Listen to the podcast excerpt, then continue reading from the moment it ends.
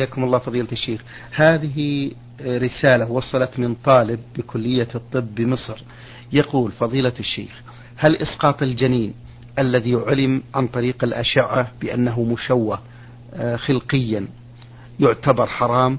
ومثال ذلك كأن يكون ناقصا لعضو كساق أو غير ذلك مع العلم بأنه يمكن أن يعيش ولكن ولن يعيش ولن يكون ذلك سببا آه، يدعو لوفاته عقب ولادته مباشرة.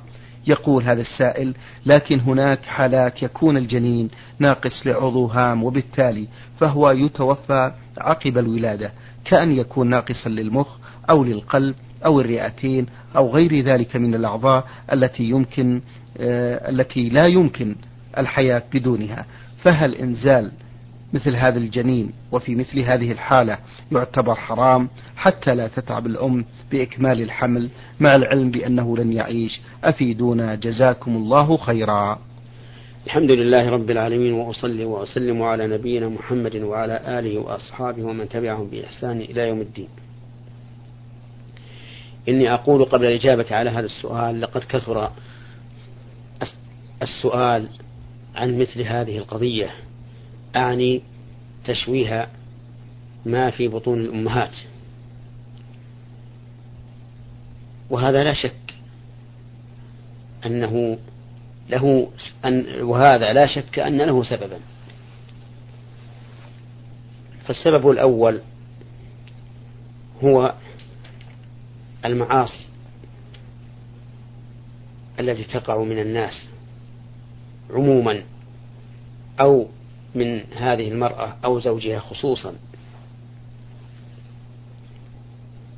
لأن كل مصيبة وقعت فهي فهي بسبب الذنوب. قال الله تعالى وما أصابكم من مصيبة فبما كسبت أيديكم. ويعفو عن كثير. وهذه الجملة الشرطية. وأسماء الشرط تفيد العموم. أي أي مصيبة أصابتكم فإنها بما كسبت أيديكم ويعفو عن كثير. وقد يصاب الإنسان بالمصيبة مع استقامته ليرفع الله بذلك درجاته ويزيد في ثوابه. لكن الأصل أن المصائب سببها الذنوب. السبب الثاني أنه قيل إن استعمال الحبوب المانعة للحمل من أسباب تشوه الأجنة. واستعمال الحبوب المانعة للحمل في عصرنا هذا كثير. لأن النساء يريدن الترف يريدن أن لا يتعبن بالحمل يريدن أن لا يتعبن بالحضانة يريدن أن يبقين مستريحات. ولا أدري أنسين ذكريات أمهاتهن. اللاتي يعانين من مشقة الحمل ومشقة الوضع. ما لا تعانيه النساء في هذا الوقت لوجود المخففات للآلام وغير ذلك. فإذا صح ما أخبرت به من أن حبوب الحمل التي تستعمل لمن الحمل تكون سبب للتشويه فإن هذا يقتضي أن تمتنع النساء من أكل هذه الحبوب. حتى ولو توالى على الحمل بترك أكلهن فإن كثرة الولادة من نعم الله عز وجل على الإنسان وعلى الأمة. وهو من, من الأمور التي يحبها رسول الله صلى الله عليه وعلى آله وسلم. المهم أن الرسول صلى الله عليه وعلى آله وسلم أمر بأن نتزوج الودود الولود. فجمع النبي صلى الله عليه وسلم بين السبب وبين المسبب. فعلى كل حال نحن ننصح أخواتنا المسلمات عن استعمال حبوب منع الحمل. ونقول إن كثرة الحمل من نعم الله عز وجل على الزوجين وعلى الأمة جميعا. ثم إن الإنسان إذا اعتمد على ربه وسأله المعونة أعانه الله في أعباء الحمل وفي أعباء الحضانة ويسر الله له الأمر. أما ركون المرأة إلى الكسل والترف وألا تتعب بالحمل ولا بالوضع ولا بالحضانة فهذا نعتبره قصور نظر. فعلى كل حال التشويهات في الأجنة كثر السؤال عنها. وسبب هذه التشويهات فيما نرى هو ذلك السببان اللذان ذكرناهما. فإذا تبين أن الجنين مشوه فإن كان قد بلغ أربعة أشهر ونفخت فيه الروح فإنه لا يجوز أبدا محاولة إسقاطه لأن هذا يؤدي إلى قتل نفس محرمة. وقتل النفس المحرمة من أكبر الكبائر. حتى لو أدى ذلك إلى موت أمه فإنه لا يجوز إسقاطه في هذه الحال لأنه لا يجوز إتلاف نفس لإحياء نفس أخرى. وأضرب مثلا للسامع والمستمع برجل اشتدت به الضرورة إلى الأكل. ولم يجد إلا آدميا معصوما. فهل يجوز أن يذبح هذا الآدمي المعصوم من أجل أن يذهب ضرورته؟ كل الناس يقول لا يجوز. فكذلك هذا الجنين إذا نفخت فيه الروح فإنه لا يجوز إنزاله ليموت ولو أدى ذلك إلى موت أمه ببقائه في بطنها. خذ هذا. يعني خذ أنه إذا نفخت الروح في الجنين فإنه لا يجوز إنزاله إنزالا يموت به مهما كانت الحال سواء كان مشوها بعدم يد أو عدم رجل أو عدم عضو أو عدم عين أو عدم أنف أو بأي حال من الأحوال. يبقى حتى يخرجه الله عز وجل ثم يفعل الله فيما يشاء. وأما إذا كان ذلك قبل نفخ الروح فيه فينظر إذا كان التشويه يسيرا محتملا كفقد أصبع من الأصابع مثلا أو زيادة أصبع وما أشبه ذلك مما يمكن مما يمكن إزالة إزالته أو مما لا يعتبر شيئا مروعا فإنه لا ينزل. ما دام قد كان مضغة وخلق وإن كان تشويها بالغا كفقد عضو كامل كفقد يد أو رجل أو جمجمة أو ما أشبه ذلك فلا بأس من من إنزاله حينئذ لأنه لم يكن نفسا حتى الآن. كما يدل على ذلك حديث عبد الله بن مسعود رضي الله عنه قال حدثنا رسول الله صلى الله عليه وعلى آله وسلم وهو الصادق المصدوق. فقال إن أحدكم يجمع خلقه في بطن أمه أربعين يوما نطفة ثم يكون علقة مثل ذلك ثم يكون مضغة مثل ذلك. فهذه فهذه أربعة أشهر. ثم يرسل إليه الملك فينفخ فيه الروح ويؤمر بأربع كلمات بكتب رزقه وأجله وعمله وشقي أو سعيد. فوالله الذي لا إله غيره إن أحدكم لا يعمل بعمل أهل الجنة حتى ما يكون بينه وبينها إلا ذراع فيسبق عليه الكتاب فيعمل بعمل أهل النار فيدخلها. وإن أحدكم لا يعمل بعمل أهل النار حتى ما يكون عليه حتى ما يكون بينه وبينها إلا ذراع فيسبق عليه الكتاب فيعمل بعمل أهل الجنة فيدخلها. فبين في هذا الحديث الشريف أن الإنسان أو نعم فبين في هذا الحديث الشريف أن الجنين تنفخ به الروح إذا تم له أربعة أشهر. وعلى هذا فمتى تم له أربعة أشهر فإنه لا يجوز إنزاله إنزالا يموت به على أي حال كان. نعم. بارك الله فيكم. يقول هذا السائل فضيلة الشيخ استخدام الأدوات المكتبية أو الهاتف في العمل لغرض خاص عند الضرورة فقط هل يعد ذلك من المحرمات؟ إذا كانت المكتبية هذه لغيرك سواء كانت للحكومة أو لشركة أو لشريك أيضا فإنه لا يجوز استخدامها واستعمالها ولا عند الضرورة. نعم إن وجدت ضرورة لا بد منها فقد يقال بالجواز إذا كان الإنسان قد نوى أن يرد مثلها أو خيرا منها. أما أن يستخدمها على وجه تتلف فيه ولا يرد بدلها فهذا لا يجوز بأي حال من الأحوال. ولقد بلغني أن بعض الناس يتساهل في هذا الأمر في في المكاتب الحكومية. فيستعمل الأبواق الرسمية ويستعمل آلات التصوير الرسمية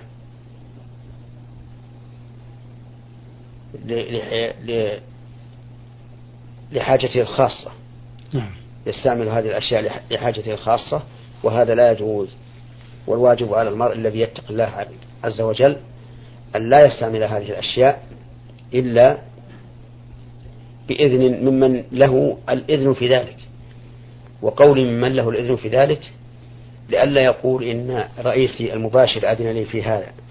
فإن إذن الرئيس المباشر إذا كان النظام العام يقتضي منع هذا الشيء لا, لا, لا يعتبر.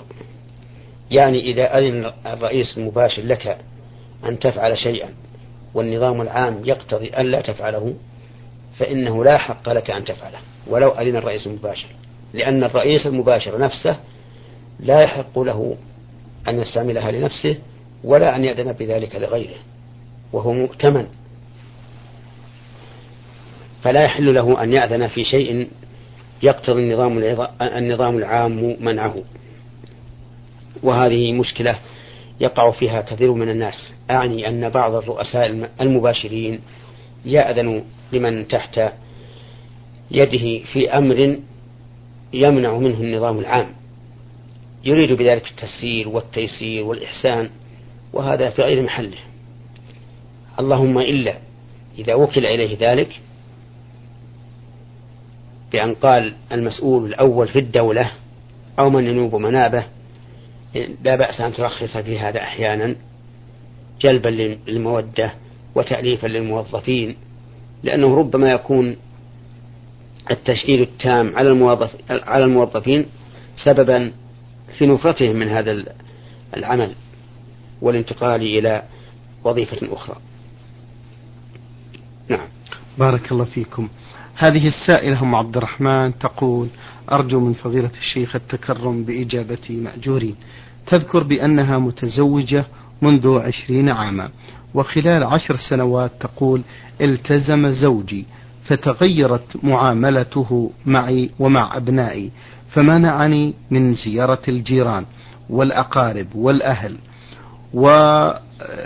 ويستدل بذلك بقوله تعالى وقرن في بيوتكن وامتثلت لرأيه. ولكن لم نجد مقابل ذلك ما يعوضنا عنه من معاملة حسنة ومن خروج في نزهات بريئة وزيارات للأهل والأقارب. وبتلك المعاملة القاسية آه، كرهته أنا وأطفالي. فما نصيحتكم لي ولهذا الأب الذي يقول بأنني أرشدكم إلى الصواب؟ فهل هذا الصواب يا فضيلة الشيخ؟ أفيدوني جزاكم الله خيرا. أقول لهذا الزوج إذا صح ما نسبته هذه الزوجة إليه أقول له بارك الله له في التزامه وسدد خطاه وثبته على التزام شريعة الله. وأقول له أيضا إن من الالتزام أن يكون الإنسان لأهله خيرا وأن ييسر لهم الأمور وأن لا يشد عليهم. فإن النبي صلى الله عليه وعلى آله وسلم قال خيركم خيركم لأهله وأنا خيركم لأهلي. وكان عليه الصلاة والسلام يسابق عائشة. وكان صلى الله عليه وسلم يأذن لها أن تقف خلفه وتنظر إلى الحبشة وهم يلعبون في المسجد. ولا شك أن إعطاء الأهل ما تطيب به نفوسهم على الوجه الذي لا يتنافى مع الشريعة لا شك أنه من الخير. فأشير على أخي هذا الملتزم أن يكون لينا سهلا مع أهله وأن لا يمنعهم من شيء قد يكون في ذلك حساسية لا سيما إذا منع الزوجة من زيارة أهلها وأقاربها. فإن ذلك منع لها من صلة الرحم التي هي من واجبات الدين. وإذا كان يخشى عليها من فتنة إذا ذهبت فليذهب معها إلى هذا المكان وليبقى فيه ما شاء الله ثم يرجع بها. وأما أن يمنعها منعا باتا فإن هذا ليس بصحيح وليس من المعاشرة الحسنة التي أمر الله تعالى بها. وأما استدلاله بقوله تعالى وقرن في بيوتكن فلا ولا تبرجن تبرج الجاهلية الأولى فالآية لا شك أنها صحيحة ثابتة.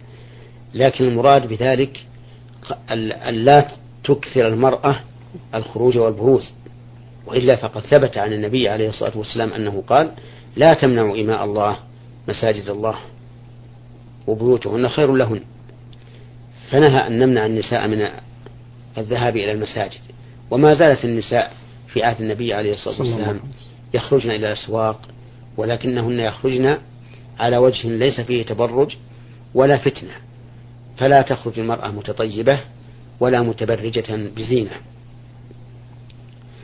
أما بالنسبة للمرأة فأشير عليها بالصبر والاحتساب وانتظار الفرج من الله فلعل الله تعالى يهدي زوجها إلى ما فيه الخير والصلاح لها وله. فهذا السؤال يتضمن آه، جوابين في الواقع. جواب موجه للزوج. بأن لا يتشدد في هذه الأمور وإذا كان يخشى فتنة فليعمل الأسباب التي تمنع هذه الفتنة.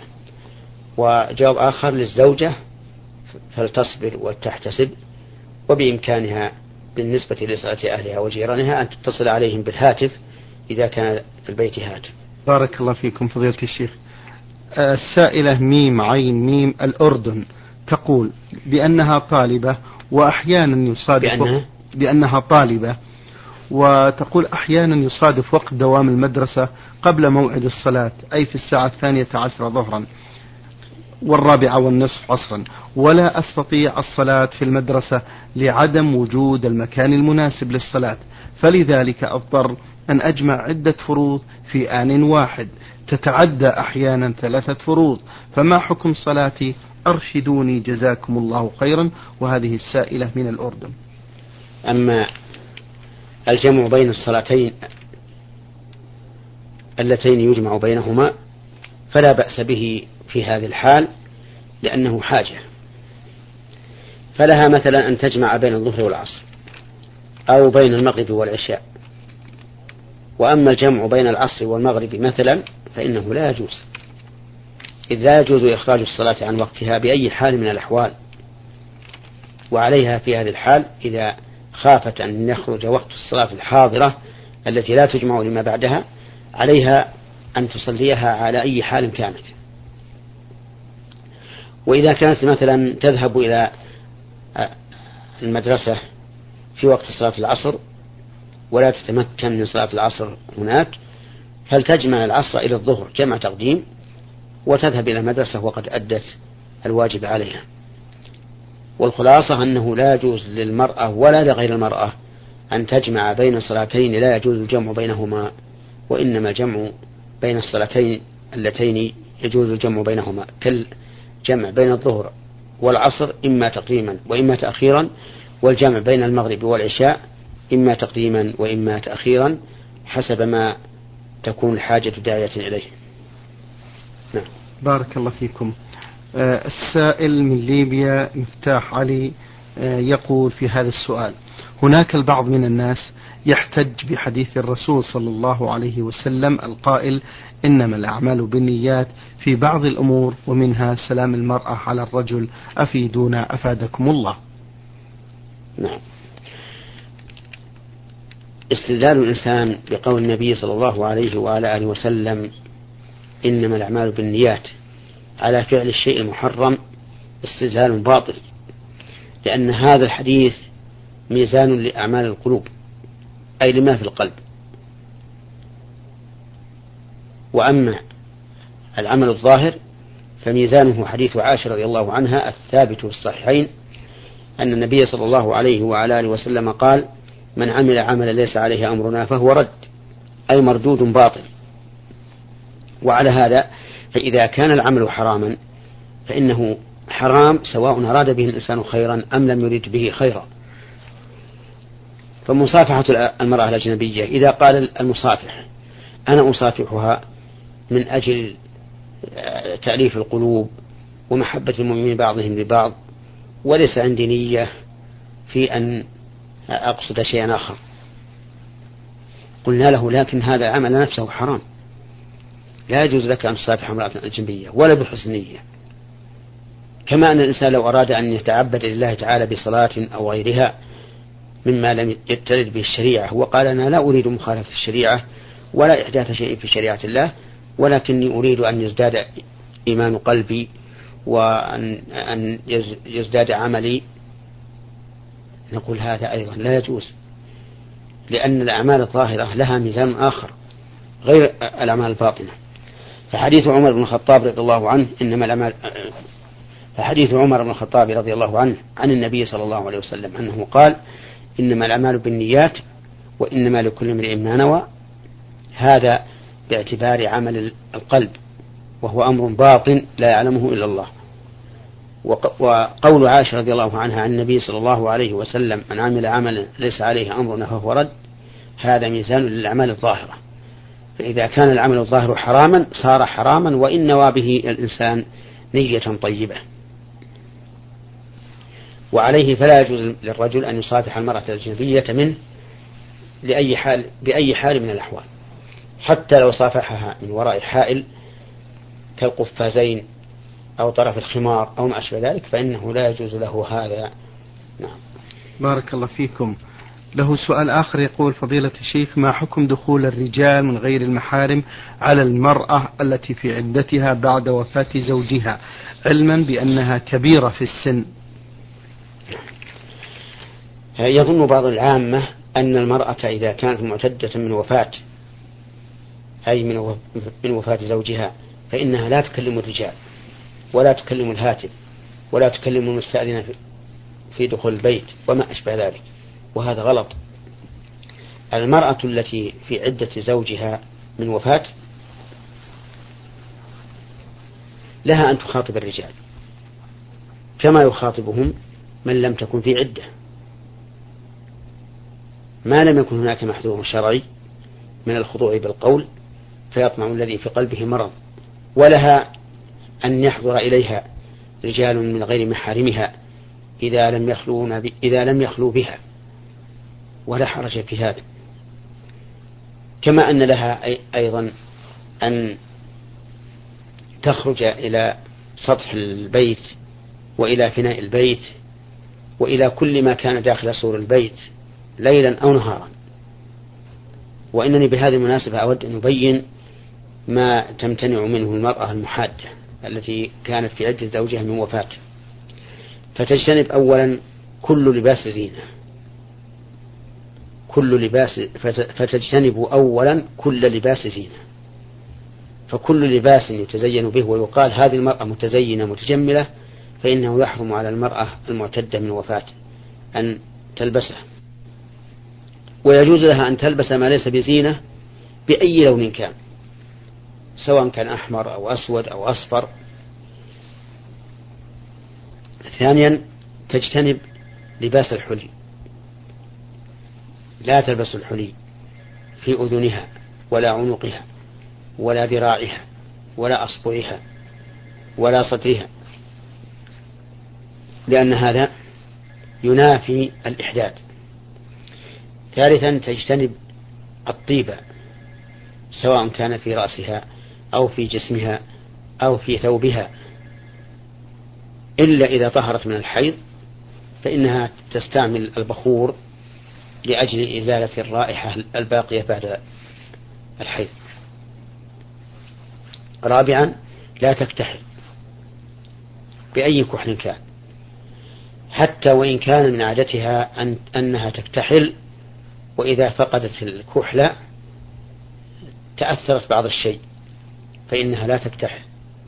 وقد ثبت في الصحيح أن امرأة جاءت إلى رسول الله صلى الله عليه وعلى آله وسلم فأخبرته أن امرأة أن ابنتها اشتكت عينها وكانت في في عدة وفاة.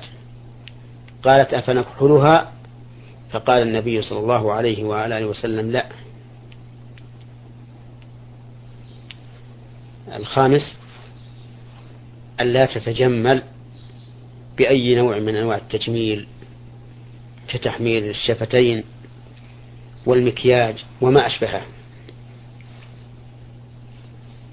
والسادس ألا تخرج من البيت. الذي مات زوجها وهي ساكنة فيه.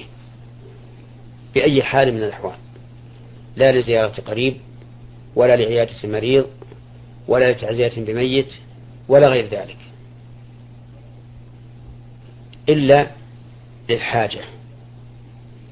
كما لو احتاجت إلى مراجعة المستشفى أو احتاجت إلى شراء طعام لا يوجد في البيت من يشتريه لها وما أشبه ذلك. أو لضرورة كما لو احترق البيت فاضطرت إلى الخروج منه.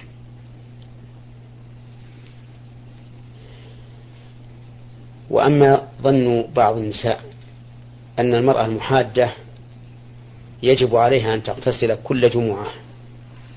فهذا لا, لا حقيقة له لا أصل له.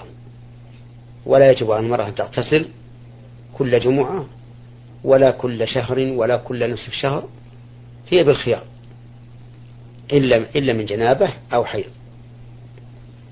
والجنابة بالنسبة للمحادة هو الاحتلام مثلا. وكذلك ظن بعض الناس أنه يجب عليها أن تصلي من حين أن تسمع الأذان هذا أيضا لا صحة له. فهي لها أن تصلي في أول الوقت أو وسط الوقت أو آخر الوقت إلا أنه من المعلوم أن الصلاة في أول وقت أفضل إلا في صلاة العشاء فإن الصلاة في آخر الوقت أفضل. وكذلك ظن بعض الناس أن المرأة لا تبرز إلى السطح إذا كان القمر مبدرا. ولا إلى الفناء إذا كان القمر مبدرا. فإن ذلك أيضا لا أصل له. بل تخرج إلى السطح وإلى فناء البيت في كل وقت وحين. وكذلك ظن بعض الناس أنها لا تكلم الرجال غير المحارم كما أسفته في أول الجواب. فهذا أيضا كله لا أصل له. وقد ذكرنا ما يمتنع على المرأة المحادة وهي ستة أشياء. وما عدا ذلك فهي فيه كغيرها من النساء. نعم. شكر الله لكم يا فضيلة الشيخ وبارك الله فيكم وفي علمكم ونفع بكم المسلمين. أيها الإخوة الأحباب أيها الإخوة المستمعون.